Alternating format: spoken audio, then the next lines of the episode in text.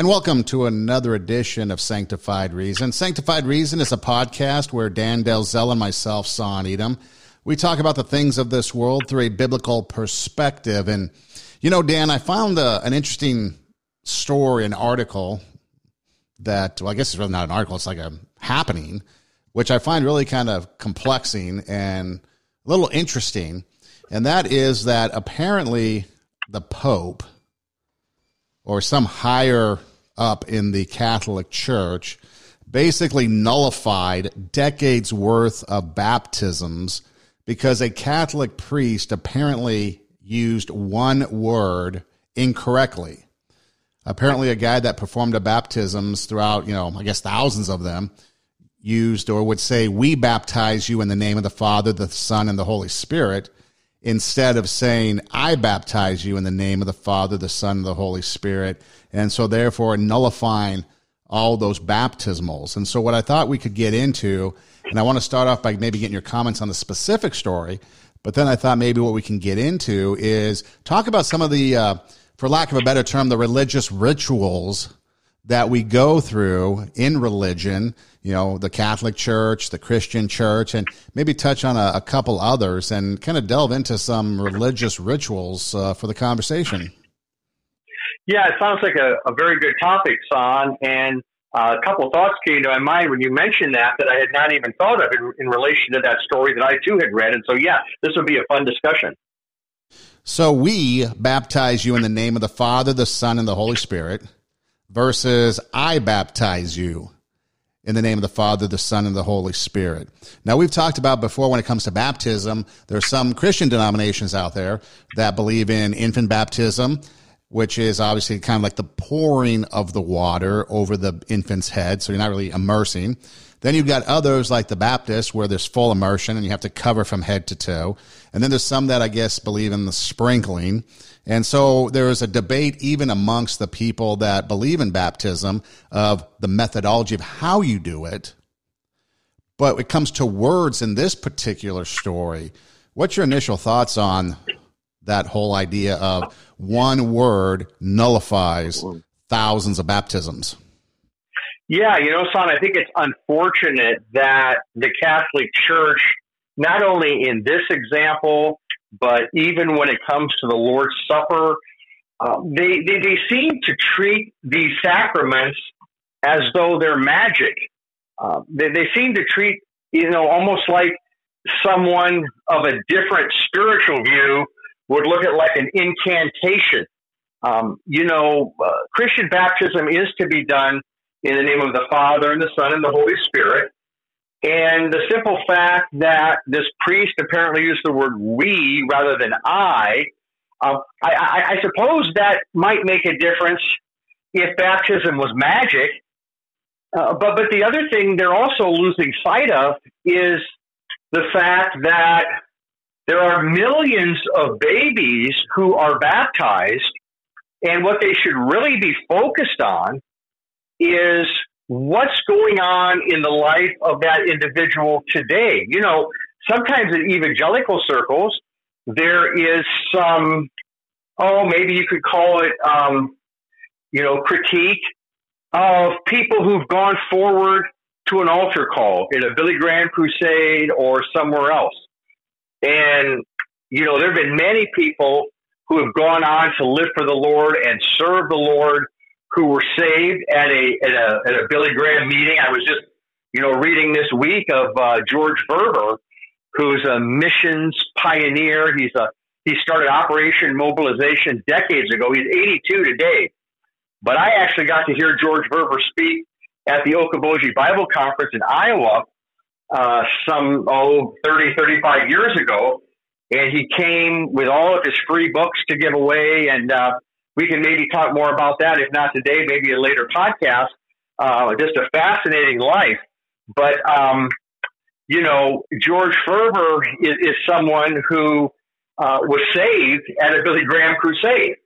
And, and, and the reason I mention that is in the Catholic Church, or in you know Protestant circles uh, where you know many have gone to crusades and so forth. It's not just about the experience that someone's had, either with baptism uh, or with an altar call. Uh, you know, as you mentioned, Son, there are disagreements among Christians about the mode of baptism, about the age at which a child is to be baptized. But what I would really like to hear churches and, and parents focusing on is what is being done to raise your child to trust in Christ alone as Savior and to live as a fully devoted follower of Jesus Christ. So for the Catholic Church now to have this big, you know, big drama and, and basically um, say to these thousands of people that it was not a legitimate baptism, I mean, what they should really be doing, Son, is helping all families, parents and children alike, to understand the gospel, to understand that we're saved by grace through faith, because baptism doesn't save anyone, son, without faith in Jesus Christ. You could be an infant, you could be an adult. Without faith in Christ, a person is not justified. Now, I know that some who uh, believe in infant baptism will say that, well, babies can believe. And that's debated among Christians. What I wish those who say that would focus on is well, what do these children and these teens and now these young adults in high school or college, what do they believe? I mean, rather than focusing on whether they were baptized or not, I mean, look at Martin Luther. He was baptized as an infant. And, and I'm not um, trying to knock any church's approach to baptism because, you know, churches have conscientious views based on their understanding of Scripture. But, you know, we have to face facts here. Uh, you know, Martin Luther was raised as a Catholic. He was baptized as an infant, and he was spiritually lost for, you know, two to three decades of his life because he didn't know the gospel. And I'm afraid that the same is true in many churches today, son, not only, you know, Catholic churches, Catholic parishes, but also in, in you know, other churches, other denominations, including mainline denominations and others, where maybe you have had a baptism, but you've not seen a conversion. You've not seen the fruit now being born. You've not seen a profession of faith. Uh, you know, I, I know that in some churches they try to tackle that with, well, they have what was called confirmation. And the idea there is that the child would confirm uh, the faith. And, and yet, what's interesting, take for example, in the Lutheran Church, the high percentage of young people who, after confirmation, maybe 50% or more, even higher today perhaps, who after confirmation rarely step back in church. So, you know, to assume that because a child has been baptized, an infant has been baptized, let's say, or a child has been confirmed, those things can all work out just fine. I know in my own personal life, that's the way uh, my folks raised me. You know, my mom's, uh, her family was Lutheran, my dad's family was Presbyterian. And so we grew up in a Bible believing Lutheran denomination. I was baptized as an infant and I was uh, confirmed. But I tell you, son, you know, I, I learned the gospel uh, from my folks. I learned the gospel uh, as I read the Bible. I grew in my faith, you know, during my high school years and especially during my college years. So I, I'm not for a second suggesting that, well, you know, those who are baptized as infants um, are going to turn out this way or that way. I mean, look at Martin Luther. He was baptized as an infant. And I'd say he turned out pretty good, although he had plenty of warts, as everybody does. Uh, but look at how the Lord used him, unlike almost anyone in church history. And I say almost. I mean, you know, you've got the Apostle Paul, the other apostles, and you've got other key people, but few people were used like Martin Luther, the man baptized as an infant, but who didn't know Christ for decades. So that should tell the Catholic Church something, although they probably aren't going to want to learn a whole lot from Luther. But uh, I, I think they're making much ado over nothing in a sense on, I mean, okay, so now they say we're going to revoke these baptisms. Well, sit down with all these people that you have, you know, that you're talking about and find out, do they even believe in Christ? Do they understand the gospel? Or is this just some big publicity stunt or some, you know, um, just unfortunate tangent that's almost making their infant baptism seem like a magical rite. That well, we didn't quite say the incantation right. You know, almost like well, you got to say it a certain way at the Lord's Supper, and then supposedly, um, you know, Jesus' body and blood are the only things that are there now. No longer bread and wine. Really? Um, you know, the Bible doesn't say Christ has to be sacrificed over and over and over again, as is taught in the Catholic Church. So they've got a lot of theological problems and uh, this to me is just kind of um, a symptom son of a much deeper issue. Uh, the fact that they you, you don't hear a consistent proclamation of the gospel in the Catholic Church, and as I've said before, I can't ever remember hearing any pope articulate the gospel, including the current pope, Pope Francis. If they would come out and just simply say that all Catholics are sinners and Jesus died for sinners, and we're saved by God's grace through faith in Jesus, not by works. I say, now there's a pope who just proclaimed the gospel. But I haven't heard that. Um, they don't owe that to me, they owe that to their creator. And so there's a lot of issues in the Catholic Church, son, that um, have unfortunately led many people away from the clear, uh, a clear understanding of the gospel. You know, if we're talking about verbiage and word use, one thing that comes to mind is marriage. You know, you often have that that quote, I guess, at the end of a wedding ceremony where the minister's up there, and I'm not sure how they do it in the Catholic Church because it's been forever since I've been to a Catholic wedding. But you know, you've got someone up there saying the minister, um, and I'll use minister as an example since we're talking religion. You know, by the power vested in me by the state of California or the state of Omaha or whomever, you know, I now pronounce you husband and wife. But oftentimes you hear, you know, by the power invested in me by such and such, I pronounce you husband and wife. And so obviously there's a verbiage there, and there's a huge difference between invested and vested. And so you could look back at a number of things, and if you really get, want to get ticky tack, you could nullify and invalidate a lot of things based on a single word or word usage when it comes to that. So you're really starting to get into the silliness of it all if you're going to be, in my opinion, counseling something because, you know, God looks at the heart. You know, I think it's uh, in Samuel, right? When when uh, the verse goes, you know, people look at the outward appearance, but God looks at yeah. the heart. And so right. I think taken from that is, you know, God looks at our intent. So just because a, a minister might have misquoted, misused a word or whatever.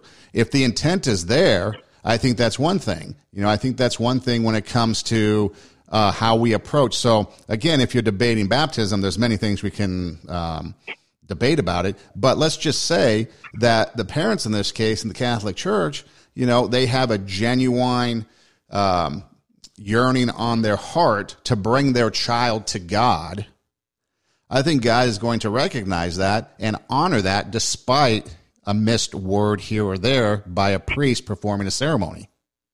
Yeah, you know, I, I agree, Son. And it is the responsibility of churches, of pastors, to properly administer the sacraments, you know, to properly administer baptism. Now, again, churches view it differently in terms of the age and the mode, but a proper administration of baptism must include a, a baptism in the name of the triune God, Father, Son, and Holy Spirit. I don't think I've ever heard of a situation where there's been a baptism and the religious leader has used the word we rather than I.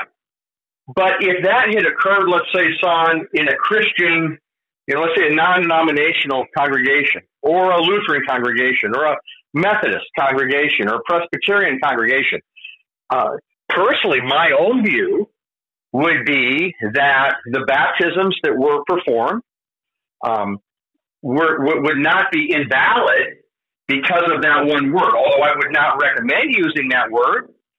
Uh, at the same time, I think the focus of a Christian baptism is in the Father, the Son, and the Holy Spirit. So for me personally, um, You know, if if I had, let's say, someone come to our church, son, and they said, "Wow, you know, I just read this report, and you know, I'm one of those people." Um, I was baptized by someone who said, "We baptize you." I personally w- would not feel compelled to say to them, "Well, then, you know, hey, uh, that that doesn't count. You know, that that's not a valid baptism." But I guess you know, it, it's one of those things that uh, you know, everyone, I suppose, is going to have their own interpretation on. But but let's face it, son. I mean, baptism and the Lord's Supper have been the source of much division and differing views. But at the end of the day, you know, does an individual believe the gospel? And and this is where I think the Catholic Church should be focusing their attention, not on trying to tell people that they had convinced to be baptized. Oh well, now I guess we didn't do it right, you know. So, um, you know, I mean, you know, hey, son, if, if they had baptized, you know, let, let's say they had baptized those individuals in the name of Jesus only, which actually gets pushed today. I mean, there there are actually Jesus only uh, folks who that's what their religious group teaches, uh, but that's not found in Scripture. So if that had been done, and someone came to me and said, Hey, I was baptized in the name of Jesus, I would certainly encourage that person to be baptized in the name of the triune God.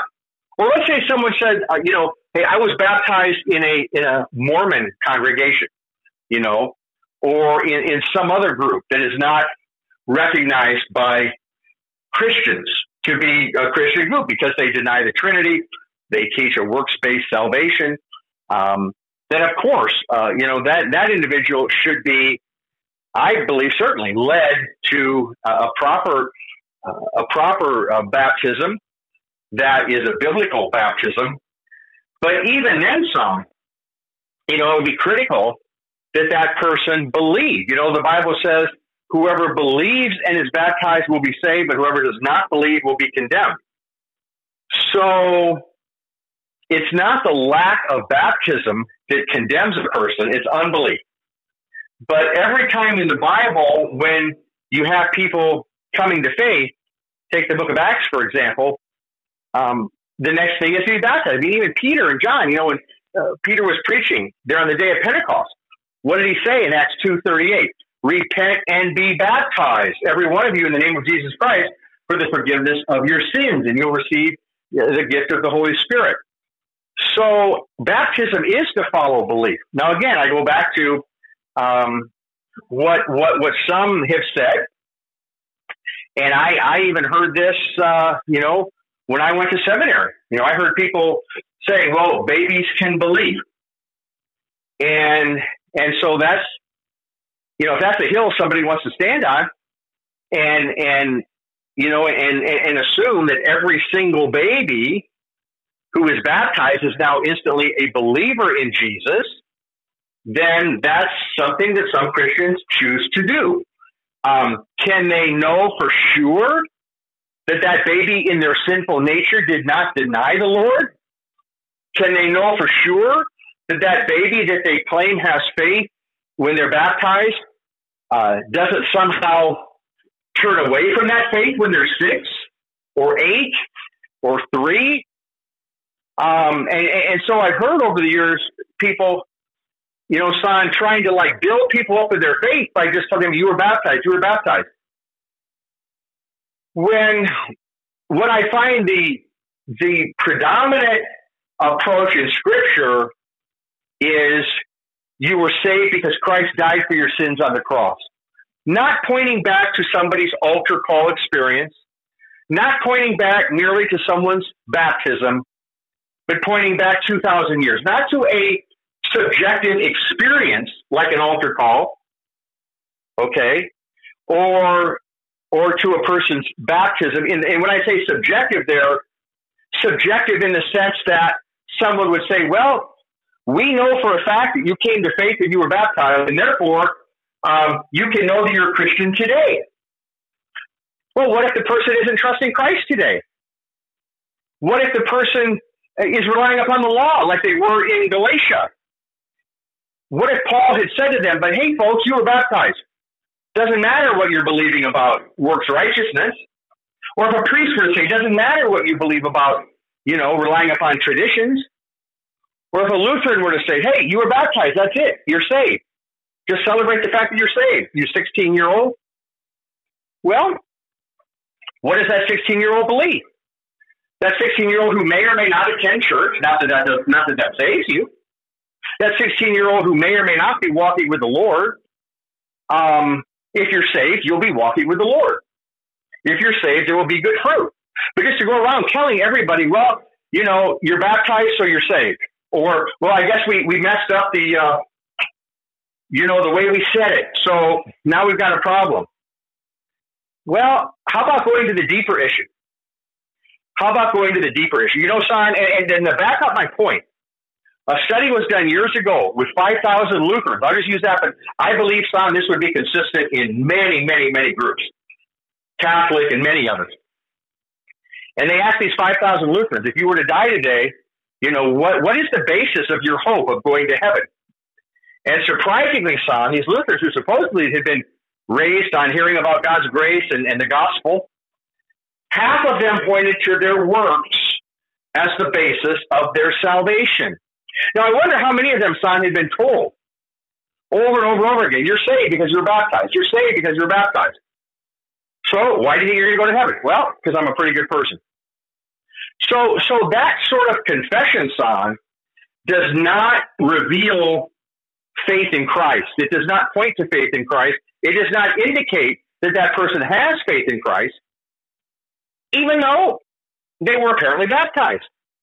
So this is not a knock on baptism, be it infant baptism, be it child baptism, older child, be it adult baptism. The, the, the bottom line, son, is that faith in Christ is what saves. And if somebody really wants to hang their hat on their firm belief that every single baby who's been baptized be- believes, okay, um, what would you say about the millions of Catholics and millions of Lutherans and millions of others who were baptized as infants? Maybe they come to church on Christmas and Easter. Maybe they never talk about the Lord. Maybe there's no indication that they're really walking with the Lord or that they know the Lord or that they're trusting the Lord. Oh, but they were baptized. Is that the goal of discipleship? Should we be telling people that, well, because you were baptized, we know you're a Christian? Or should we be telling people what Paul told people, and that is to unrepentant sinners, he preached the law, and to repentant sinners, he preached the gospel? But a lot of times, Son, this, this involves personal eh, conversations with people. I mean, I'm amazed, Son, eh, you know, after serving as a pastor for almost 32 years, you'd be amazed over the years. Um, I remember one woman, and I won't go into the details to reveal, but in a, in a previous in a previous place where uh, I was serving, a woman way up in years who shared that it wasn't until she had heard the gospel that I was proclaiming in a Bible study that I was teaching that she really got it, that she really understood it. And actually, her daughter and son in law said the same thing. That essentially they'd gone to a Lutheran church, in her case, her whole life, but hadn't got it. You know, my own aunt here in Nebraska, same story, had been a Lutheran, but she did not understand the gospel. And, and so what I'm saying, son, is there are many Lutherans and Presbyterians and, and, and Baptists who do understand the gospel, and then there are those who don't. But just because a person was baptized, just because a certain, you know, okay, so you used the right formula, it was a, it was a biblical baptism, okay. Where are they at today? Well, they're baptized. They're baptized, so they're saved. Oh, you know that for a fact? Have you talked to them? No, we don't ever see them. They don't ever come to church, but I know they're saved. Oh, you know that for a fact? Well, yeah, because they're only eight years old, and there's no way they wouldn't still believe in, in, in what they were baptized into. Do their parents talk to them about the faith, about Jesus? Do their do, do their parents bring them to, to church, to Sunday school? Do their parents disciple them? Oh no, but they believe they were baptized. Well, I think that's a very dangerous way, son, for people to approach um, Christian discipleship of young people. I mean, go for it, whatever your belief is about infant baptism or infant dedication, and if we're not going to respect a parent's decision on that, then I think we're off base. If you have your biblical reasons for baptizing your baby, or you have your biblical reasons for dedicating your baby and waiting on baptism, um, that's that's your decision as a parent. The child can't make that decision. The child's only an infant. And if you want to choose to believe that your baby now believes in Jesus as an infant, hey, I'm not going to try to convince you otherwise. But what about a few years from now? How much is your child going to be hearing about Jesus? And that's going to be the key, son, because you know, people say, well, the light of faith was turned on in baptism for an infant. Okay, great. But what about today? What about the last year? What about the last 10 years for this 30 year old who hasn't stepped into church in a decade? But he was baptized. Oh, well, he'll come back to it. Son, many don't. Many don't come back to the faith in which they were baptized. That's Catholics, that's Presbyterians, that's many, many people. You have to be raised. You know, you have to train up a child in the way he should go. And when he is old, he will not depart from it. That means training up a child in the gospel. I mean, it was such a thrill for, for Tammy and I saw when our kids were young to hear them just confess, you know, know that Jesus died for their sins on the cross. I'm talking at like three years old or be young, young, young. And they've always known that because we've taught that to them. I'm not lifting us up as some perfect parents. I'm just saying you have to teach the gospel to your kids. They're not going to get it by osmosis at age five and age 15 and age 25. Do they go to church? No. Oh, but they're, they believe in God. Okay, great. They believe in God. But son, to assume that just because a person has been through the sacraments of a church or confirmation in a church, um, unless that person confesses Christ as Savior, and then there's going to be fruit. There's going to be good fruit that's going to follow. So anyway, um, that's uh, that's my little two cents on that one, son. Probably was a lot more than two cents, but uh, there it is. You know, Dan, we've got other sacraments out there, other rituals, if you would like. Um, sometimes people don't know what a sacrament is, but it's just a um, a religious word describing things such as baptism, which we discussed, uh, the Eucharist or the Lord's Supper or communion, uh, confirmation, which is something that the Catholics and Lutheran churches both participate in, but not so much like the Baptist or uh, Protestant, you know, other um, churches. Uh, reconciliation or confession, you know, confession of your sins, anointing of the sick, and uh, marriage or matrimony. And then I think there's the holy orders, or you know, you become like a, a priest or a clergy, you know. And so you've got these sacraments, these things that are um, held sacred that you're supposed to do in order for your salvation to be, you know, cemented in. Mm-hmm. The biggest one is the Eucharist, the the communion, the Lord's Supper. Okay. Right. And again, you're dealing with something that is obviously sacred no matter who's participating in it. But yes. but then again, you've got a division. So let's get to the the Christian church for example. Okay? Mm-hmm. There's a division. You have people that will have communion every week. There's other mm-hmm. churches mm-hmm. that will have communion once a month, like on the first, yeah. you know, Sunday right. of the month. Some right. really right. prominent uh, Christian churches only have it at Christmas and Easter, or maybe you know maybe a, a special time. And then you have the debate, which brings the Catholic Church into it, whether it should be bread and wine, and whether it should be a wafer and grape juice. Again, depending on your you know uh, theological denomination, you know, might have some varying degrees. And so again, one of the and again, this is the Lord's Supper, the communion, the Eucharist is something that both the Christian church and the Catholic church participate in. But again, when you're dealing with these variants, to me, it seems like that's the same thing as a word because I always thought that I baptize you in the name. I thought it was the priest that was doing it or the, the pastor doing it in the name of the Father, the Son, and the Holy Spirit, just like the pastor gets up there and preaches the message. You know, mm-hmm. I always thought he was claiming that I do this in the name of, you know. Um, mm-hmm. and so we have these different things. So again, when we're doing a ritual, so to speak, of the Lord's Supper, we have these variants anyways in there. And so wouldn't that be cause for concern, thinking that maybe one ideology of theology is doing it wrong? Or does it go back to, again, you know, God looks at the heart. And as long as we approach the Lord's Supper with reverence um, towards what it means and the sacrifice and the bloodshed and the broken body and the confession and the salvation, um, because you can't be saved through the communion, but you recognize what that means. I think God looks upon that, whether or not it's in um, a, a, a, ceremony through a ritual through bread and wine or grape juice and wafer.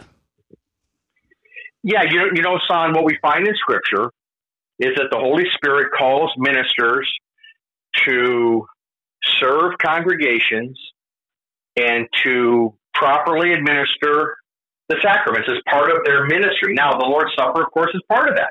I mean, baptism, you know, baptism is something that happens at, at the point of when you're coming to faith in Christ, believe and be baptized. Um, as we've already said, you know, for, for some Christian families, that that includes, and they, they there are biblical verses that are um, seen to support, uh, you know, the baptism of, of, infants. I mean, whole households were baptized and so forth. That's a big debate, and you know, not not to get into that as much as to address your point here, and that is with the Lord's Supper, which is not just a, a one time, you know, thing like baptism. Um, and then you get into the frequency of the Lord's Supper and the proper administration of the Lord's Supper. I mean, it's not, I'll have people tell me, hey, you know, I, I attended this Catholic church for a wedding or this or that, and um, or maybe I went with a friend or whatever. And uh, in fact, this just happened uh, at Christmas time. I know somebody who said to me they they went with a relative, and they said, but all they served us was the bread. They didn't serve us the wine. And I, I've heard of that, you know, on multiple occasions on it. I, I would simply say you don't find that in Scripture. Um, you don't ever find the Bible um, prescribing just giving the bread but not the wine, that that, that would somehow be a proper administration of the Lord's Supper. You never find that. So that that's a man-made alteration that um, I would say is not at all a proper celebration of the Lord's Supper, along with any other messed up theology that that group might have regarding the Lord's Supper. So that's one issue. But then you also touched on the frequency of the Lord's Supper. And this, of course, there is variation among uh, Christian churches today. Now, there wasn't variation in the early church. In the early church, they celebrated the Lord's Supper, you know, every Sunday. Um, that's a fact. That that's what they did um, when the church first got started. That's not to say that a church is sinning uh, if they celebrate the Lord's Supper every other week or once a month. I mean, they have to follow their conscience and what they believe God is leading them to do. Now, I know in the church I'm blessed to serve, son at Redeemer, we we celebrate the Lord's Supper every Sunday, and, and for this simple reason. Um, we believe that it deserves to be on the first string. You know, if you have a if you have a team song, let's say a basketball team. I mean, I played basketball in high school, and and um, you know, I wasn't on the first string, so I sat on the bench a lot. Um, I was not a first string player, and the first string is in there. Now, most Christian churches have preaching on the first string. And they have worship on the first string, and they have prayer on the first string. But many Christian churches do not have the Lord's Supper on the first string. Now, that's not saying that they're denigrating it or they're disrespecting it. That's their choice to do it every other week rather than first string for every month or every quarter. Okay? It, it, it kind of boils down to son, how important you view it to be for the believer. And over the years, son, and I haven't always, you know, been a part of that weekly celebration, even as a pastor. But but but uh, I reached a point here a number of years ago, maybe something like 10, 15 years ago, where I just said, hey, you know, um, what would be some reasons why we might want to consider having the Lord's Supper every Sunday? And one of the things that led me to that son, actually, more at, at that point, even than just the, the theology of it, was the power that we were receiving, you know, every time we would have God's presence so powerful through the word, the preaching of the word, um, then to be able to follow that up by a celebration of this meal that, that focuses on Jesus' death, his body and blood being given for our salvation. And then to receive his, his body and blood in the bread and wine to, and there's all sorts of different ways that people describe that. I mean, Jesus talked a lot about, he said, unless you eat my flesh and drink my blood, you have no life in you. Talking there about faith. I mean, the bottom line is, son, Christians are eating the blood of Christ and drinking his blood 24 7. It's a spiritual eating of the physical Christ. And I know that might blow somebody's mind. Um, there's a, but it's a, it's a spiritual eating of the physical Christ. That's what John 6 teaches. And, and, and that's why the Jews who were hearing that message, they were, they were so angry at Jesus because it didn't make any sense to them. Um, so I think what we want to teach people, son, before we teach them about the Lord's Supper, teach them about the fact that they're eating Christ's flesh and drinking his blood 24 7. It is a spiritual eating that never stops. Now, I can't understand that fully, but I believe it because Jesus, Jesus taught it. Read John 6. Anybody, you know, if you have a question on that, read John 6. Everyone who eats the, the flesh of the Son of Man and drinks his blood has eternal life. So then we come to the Lord's Supper. It's, that's a, a celebration, a participation in the Lord's body and blood. We who are forgiven. You know, some people have this notion, I think, Son, because um, I've certainly seen it in Lutheran churches over the years. and I'm sure Catholics have this notion. Well, we go to the Lord's Supper because we need to shore up our forgiveness. I'm kind of short on forgiveness today. And so um, I need a little more forgiveness. But read the Bible. Forgiveness is not given out in parts. Believers are completely forgiven from the moment of conversion, the moment they are saved, redeemed, justified, born again, and forgiven through faith in Christ. And that's when you begin to eat the flesh and drink the blood of Christ, according to John 6. So, what we have found at Redeemer is that a weekly celebration helps us in our worship, not merely because they did that in the early church, although that's a, a great example to follow. You know, I mean, if the Holy Spirit led them to do that, hey, that's good enough for me. Um, but I think it also goes to son how you look at it. If, if you kind of in, in your mind just relegate it to the second team or the third team, well, then sure, celebrate it every other week or once a month or once a quarter. If it's not a first string player in your mind, if you don't think that the benefits of it are enough for people to need every week, and what I, what I mean by that, son, there is spiritual power and a strengthening of faith that Christians receive when they celebrate the Lord's Supper. And I'm talking about people who are already forgiven. Now, what am I what do I mean by that? I mean a believer. A believer is already forgiven. Already forgiven. 100% of their sins are already forgiven. Now, you know, in many churches, um, believers will confess their sins earlier in the worship service and then go to the Lord's Supper later. So, you know, whatever, whatever your church, whatever your service is structured as, if you're a Christian, you have complete forgiveness. So, yes, we should confess our sins to the Lord for sure. But this idea that, well, forgiveness is given out in parts, that's not what the Bible teaches. Jesus said, Do this in remembrance of me. And the Bible teaches this is a participation in the body and blood of Christ. And the body and blood of Christ is something that you as a believer are already participating in. The, let me put it this way, Simon. The real presence of Jesus is inside every believer. The real presence of Jesus is inside every believer. That's what the Bible teaches. Christ in you, the hope of glory. What does Paul say? I've been crucified with Christ. It's no longer I who live, but Christ who lives in me. Yes, our bodies are temples of the Holy Spirit, to be sure. So also Christ indwells every believer. And with Christ there, son, what a person's doing is they're eating his flesh and drinking his blood 24 7, spiritual eating of the physical Christ.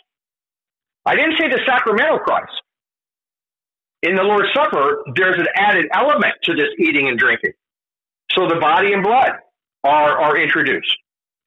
And Jesus said, This is my body, this is my blood. So that's a sacramental eating of Christ's body and blood. But, but folks, you know, and this is what kind of this is amazing to me in the history of the church. All the debates that have gone on, you know, it was Luther and Zwingli, you know, 500 years ago. But I mean, you, you've got them going on today. All these debates about, well, does the body, does the bread and wine represent Christ's body and blood, or is it really Christ's body and blood? And then you've got the Catholic, you know, Catholic saying that you know, it's no longer bread and wine; it's only body and blood. Well, you know, that's not biblical. Um, Jesus said, "This is my body. This is my blood." And when people want to argue about whether it is symbolic or whether it is literal, um, what that tells me is you need to start with John 6. You need to first figure out what you believe about John 6.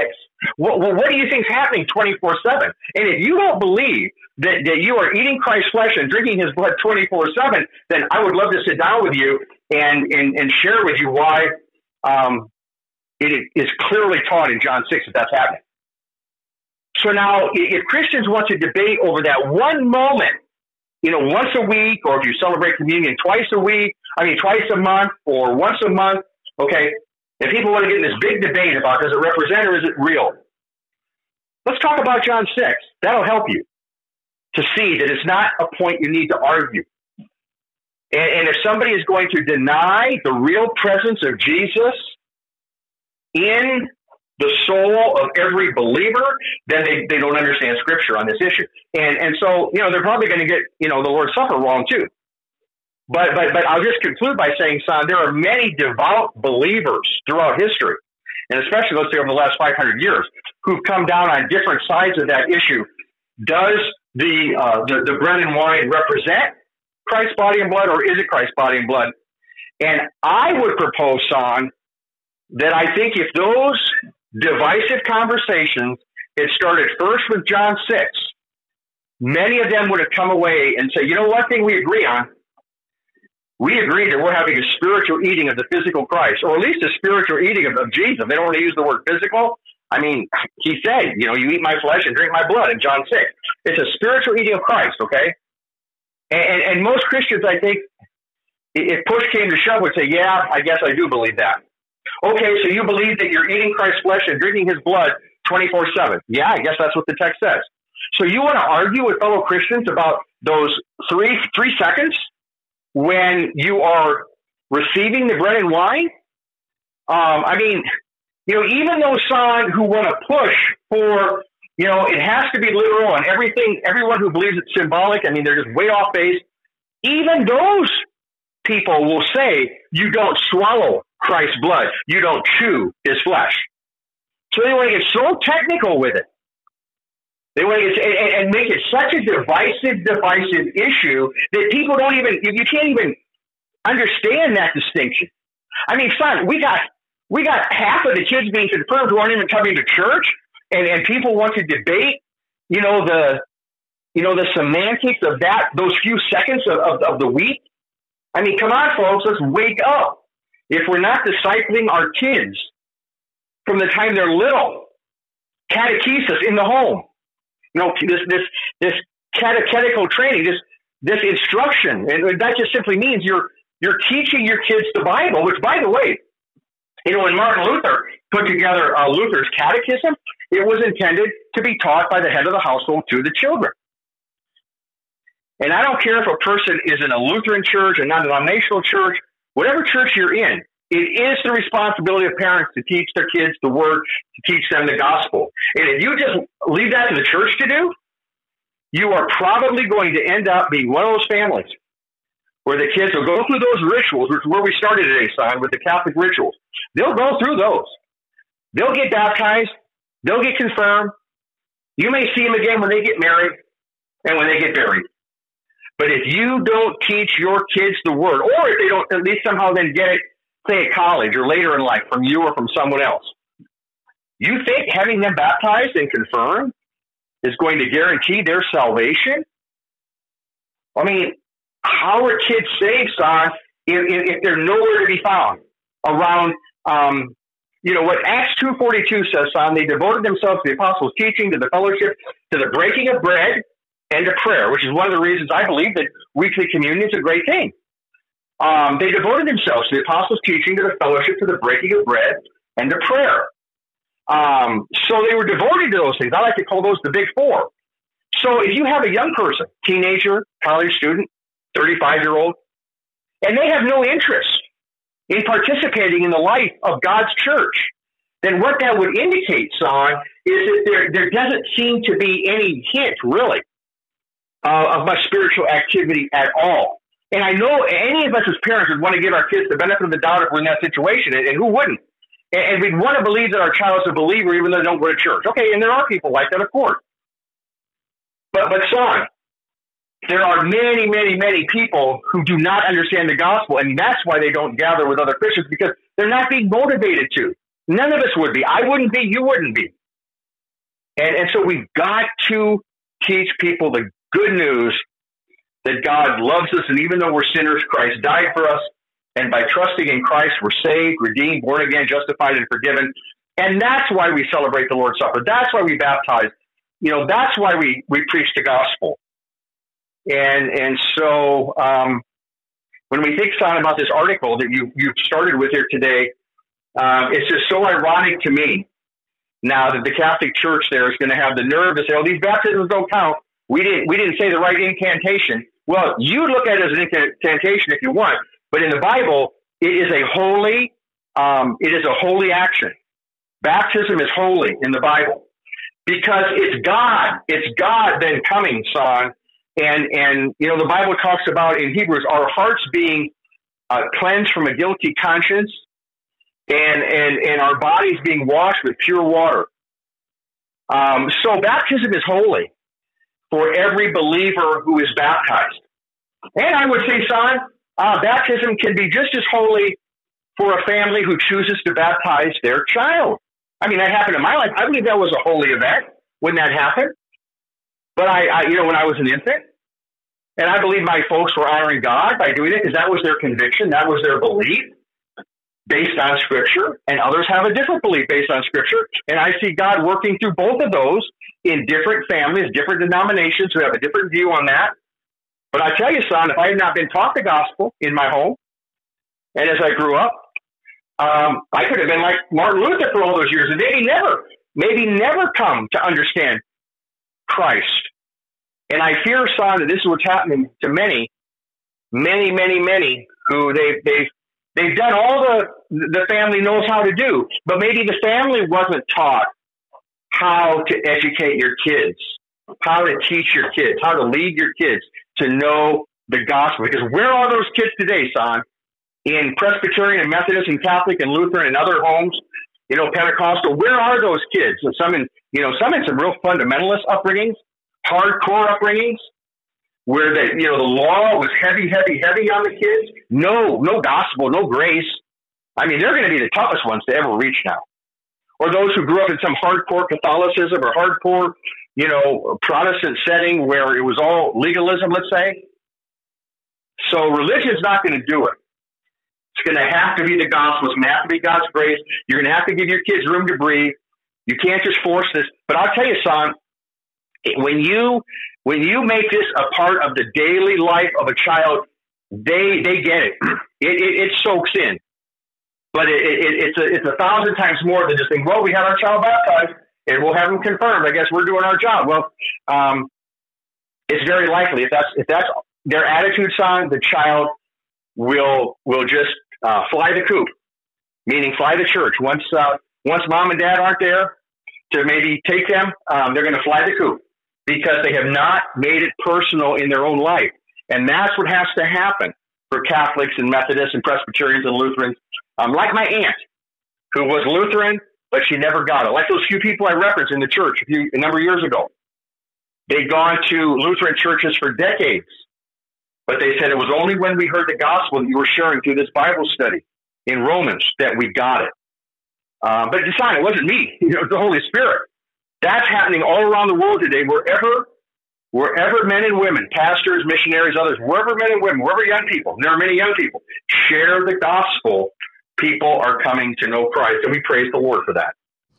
You know, Dan, one of the more comical, I guess you can say, uh, to me, anyways, sacraments is that of marriage. I know that uh, in the Catholic Church, it's a sacrament marriage.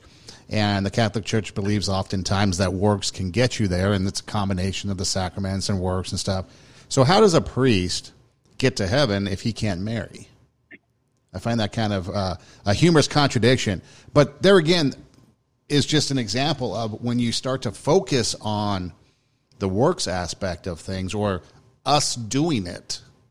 You know, you can get into this, like you can go down the rabbit hole. One word, we baptize you nullifies you know thousands of baptisms um, mm-hmm. whether it's bread or wine or wafer and grape juice you know whether it's um, a marriage or not marriage you know the whole thing is when you come down to these you know religious ritual type things that we do we have to be really careful that we don't allow them to be the prominent things in our lives i mean you've got like even religions like uh, Mormons, you know, they've got special undergarments that they that they uh, wear, and then you can even go from there where other religions uh, and beliefs have rituals and things that they do. And again, if we start to look at those things, those rituals, as the reason why we're going into the afterlife, then we are completely missing the boat on the entire reason why Jesus came here. Well, that, that's that's right, Son. And um, you know, Tammy and I are blessed. Uh, our four kids are all in their 20s, 29 down to 23. And it's only by the grace of God that they all know the Lord, they love the Lord, um, and they're in church every week, not because they have to be, but because they want to be. Um, but more than that, son, they, they seek to serve the Lord every day and pray every day and, and, and go to God's word. Now, again, I'm not raising them up as some perfect Christians because there are no perfect Christians. I'm saying this thing is doable. Um, discipleship in the home is doable but but it has to happen consistently for those 18 or so years that you have with your kids in the home or whatever that turns out to be, you know, more or less. Um, but it has to happen. Those first five years are critical. What what you're what you're telling your kids. Now again, there are many kids who didn't have any of that for 20 years. You know, maybe they grew up in an atheistic home and they came to know Christ. So I mean, certainly that happens. But I'm talking about, you know, the and you mentioned the rituals we cannot rely on rituals. We have to rely on the Word of God. We have to rely on the gospel. Um, and and and we're all imperfect. We're imperfect as parents, imperfect pastors, imperfect churches. There is no such thing as a, as a perfect church. It was interesting son last night at our uh, at our Bible study, a home Bible study with about a dozen people there. We were going through the letter to the church in Philadelphia, one of the seven letters in the book of Revelation that the Lord gave and he gave them through uh, John, uh, who uh, wrote Revelation, and he had this this vision uh, of things that are, are going going to be happening there uh, at the end of time, but also um, this message to the churches that Jesus gave. And so, of those seven churches now, um, two of them, Son, two of those letters had no corrective teaching from the Lord. In other words, these were faithful people. Um, they weren't perfect, but they were faithful. So to the to the church in Smyrna, these were actual cities in Asia Minor, Asia Minor, actual cities. Um, there in that day, and so the the church in Smyrna, just like in you know the epistles were written to you know those in Galatia, those in Ephesus, those in Rome. Well, this was a letter to those in Smyrna, and then those in Philadelphia and what's interesting about Philadelphia, son, is it was a small congregation. And yet the Lord had nothing corrective to say to them. So it had nothing to do with their size. You can be a large congregation and be faithful or not, or have a lot of people who aren't, or you can be a small congregation and, and be either way. But in this particular case, it's interesting that the last thing the Lord was was wanting to promote was well, you got to be a big church. Um, you know, if, if God blesses you to have a big church and and uh, people are following the lead of the Holy Spirit, then that's going to be great. That's going to be wonderful. But I simply am pointing out that this letter to the church in Philadelphia was to a small congregation, and the Lord decided to give it such a prominent place there among the seven churches, just like with Smyrna. So it is about faithfulness. It's about obedience to the Lord. And the only way you're going to, you know, be faithful to the Lord and be obedient is you're going to have to be grounded in the gospel. You have to be, you have to know this righteousness from God comes through faith in Jesus Christ, as Paul writes in Romans. It's not something that we can drum up with our rituals and assume that everybody who's gone through the ritual is now justified before God. Um, well, Luther went through the Catholic rituals. Luther even tried to punish his own body to make his sins go away. But he had no peace until he, he rested in Christ alone. And, and that verse that, that, God just used in his life, uh, just dramatically, son, was Romans 1.17. It says, the just or the righteous shall live by faith. And Luther said it was like heaven opened up. And it was like I was born again, like I entered paradise. And you know why? Because he was born again. He was redeemed there then at that time, in that moment. He was saved. Now it was a process getting there. I mean, he was digging into this stuff and, but, but son, it's just like with physical birth in that sense. There is a point at which a baby is born. Now there's that time leading up to that. But we don't talk about a baby being born until, you know, we even say, well, when was the child born? Well, like 6 11, you know, on Tuesday, January 19th, or whatever it might be. And so spiritually, um, when a person is born again, conversion son is instantaneous. Now, you don't have to be able to pinpoint the time you were converted. What matters is, are you trusting in Christ and what His work on the cross and not your good works to save you? And then if you are, you'll be living for Christ. And wherever you're not living for Christ, the Holy Spirit's convicting you of that and you don't feel good about it. Because son, Christians do not feel good about sin and especially deliberate sin. You don't have peace with that. And if a person has peace with deliberate sin, that is not a good indication that the Holy Spirit is living within them or that they are eating Christ's flesh and blood 24 7. Because it, it, just doesn't work that way. You know, it just doesn't work that way. Um, you know, King David was miserable when he was living in sin. And, you know, he said the Lord's hand was heavy upon him. You know, he he was just absolutely miserable, and, and that's what happens to us when we when we sin, and and that's that's a good thing, son. It's like you know, if your child touches a hot stove, you you sure want your child to feel that instantly. You don't want their hand to be callous or something where they don't feel that. Um, you know, and so the Christian, God gives us the sensitivity to sin that we need. Now, many times we don't we don't always follow that. We we uh, you know we give into temptation or, or we do something and say something we shouldn't do. But when we do that, then the Holy Spirit is there to convict us, and um, you know we can thank God for that. But but yeah, son, this is I think this is such a important thing we're discussing today, and and we just want to tell people, you know, none of us get this right all the time. Not as parents, not as individual Christians, not as churches, not as pastors. You know, if God only accepted perfect people, then none of us would get in. But but what, what God does want is He does want us to focus on the perfection of Christ's sacrifice for our sins and then let that work in us.